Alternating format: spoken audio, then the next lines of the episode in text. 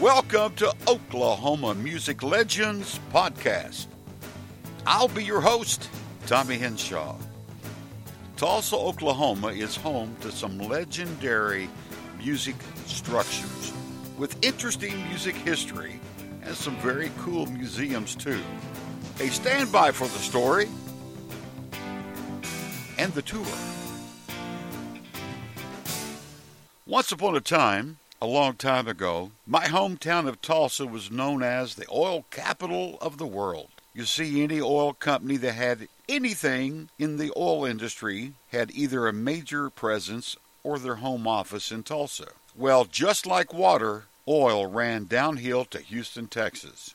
But it appears to me, either by accident or by some great design, that Tulsa has come musically alive again and is embracing its past musical heritage and positioning itself for its musical future. Who knows?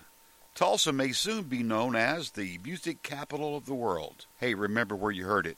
Tulsa entrepreneurs are saving Tulsa's historic music venues, celebrating the structures where the great ones have played, and welcoming musicians to follow. Now, recently I read an article in Life's Vintage News magazine about the old church recording studio in Tulsa. You see, years ago, it was used as Leon Russell's personal recording studio. The article spoke about local Tulsa entrepreneurs, Teresa Knox, and her husband, Ivan Acosta, having purchased the old church studio, saving it from the wrecking ball. And they're going through the pains to have the building added to the National Register of Historic Places. They accomplished this in 2017 because of the significance to American music culture the building had housed and being the heart of the Tulsa Sound was the primary reasons why they were able to get it listed on the Register of Historic Places. I decided to take a little trip to Tulsa, going back to Tulsa one more time, I guess, to see for myself the renovation that was going on at the church studio and snap a few pictures, which you can see. The goal of these entrepreneurs is to bring back the interior of the building to the time when it was owned by Leon, to establish a new state of the art recording studio, and return the church back to its former recording glory when it was home to Shelter Records. The building was built in 1915 to serve as the Grace Methodist Episcopal Church. It remained a church serving many different congregations until 1972, when Tulsa's own Leon Russell, along with his business partner at the time, Denny Cordell, purchased the church building, renovating and building a state of the art, at least for the time, recording studio, and for the church to be the home office of their record company, Shelter Records. In 1972, Leon Russell was the number one touring act in the country. Leon also purchased property around the church to use as additional offices for shelter records, for meeting rooms, rehearsal studios, and apartments for visiting musicians to use.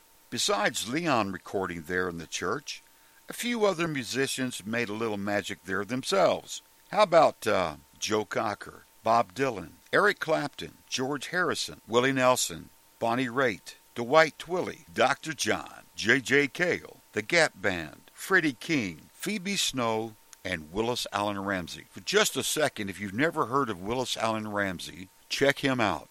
He only has one album, one of my very favorites, and uh, I think you'll recognize a couple of the songs in there. Oh, by the way, Tom Petty signed his first record deal there with Shelter Records and also recorded some there. Now, besides being a recording studio, the church also served as a creative workshop for local singers, songwriters, musicians, and it also was the hub of the Tulsa Sound. If you're not familiar, the Tulsa Sound is best described as a laid back style of blues, country, and rock that helped to shape the southern rock and roll style we know today. Walking around the church, it was easy for me to see the work that was going on there and the still mountain of work yet to be done.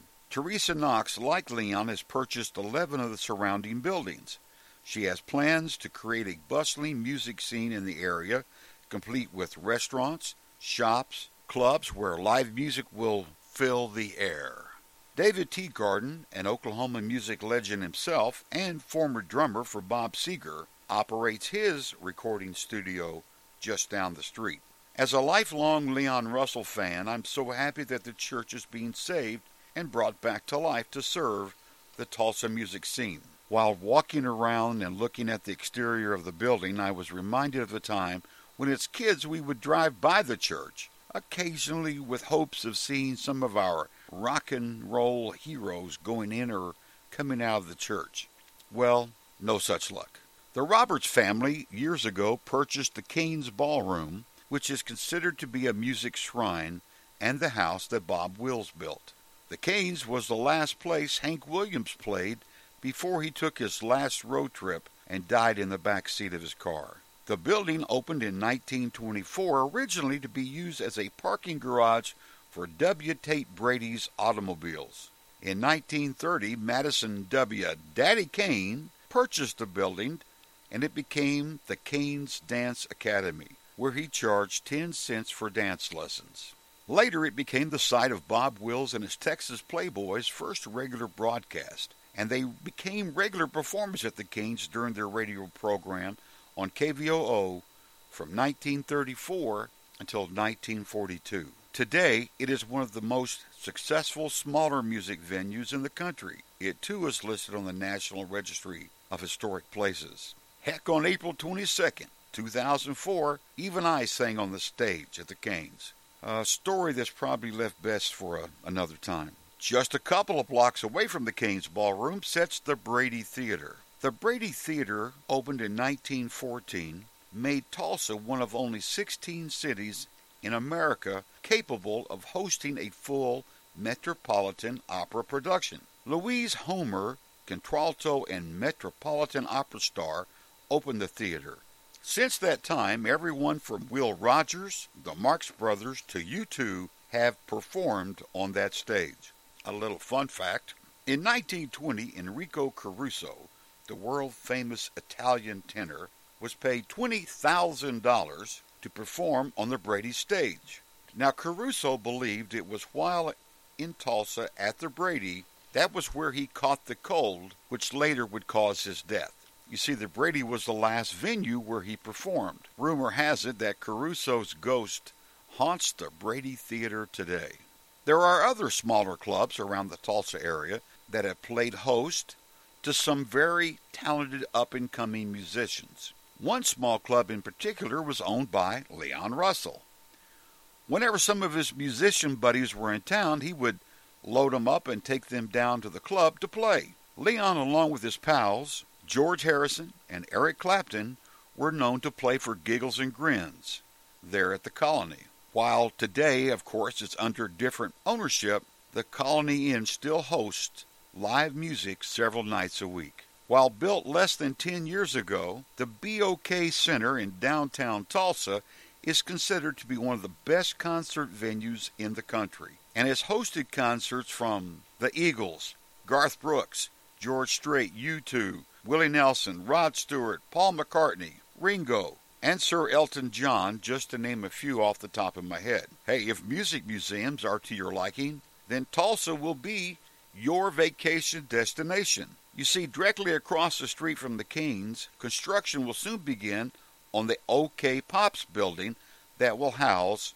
Bob Dylan's complete works and never before seen Leon Russell memorabilia. Besides music, it will also celebrate the other arts that Oklahomans have played a major role. You'll be surprised to see that list. The Jazz Hall of Fame is a couple of blocks from the Cain's, as is the Woody Guthrie Museum, which houses artifacts, interactive, and Oklahoma Dust Bowl Days exhibits. While not inside the city limits of Tulsa, but a short ride down the turnpike, you'll find the Oklahoma Music Hall of Fame in Muskogee, Oklahoma.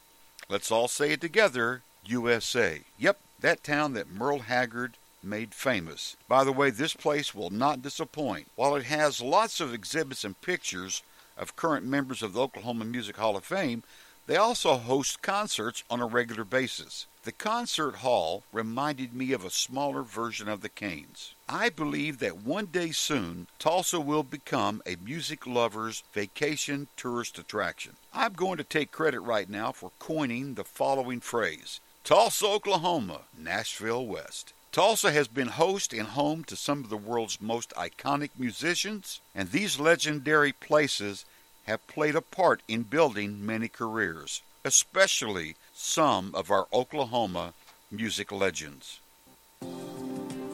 You've been listening to Oklahoma Music Legends podcast. I'm your host, Tommy Henshaw. We can now be heard on iTunes, Buzzsprout, Stitcher, Google Music Play, and directly on our website, oklahomamusiclegends.com. Check out our ever increasing gallery page. You can see pictures of the church, the Cain's, the Oklahoma Music Hall of Fame, the Woody Guthrie Museum, the Jazz Hall of Fame, and more. For Oklahoma Music Legends, I'm Tommy Henshaw. Thanks for listening.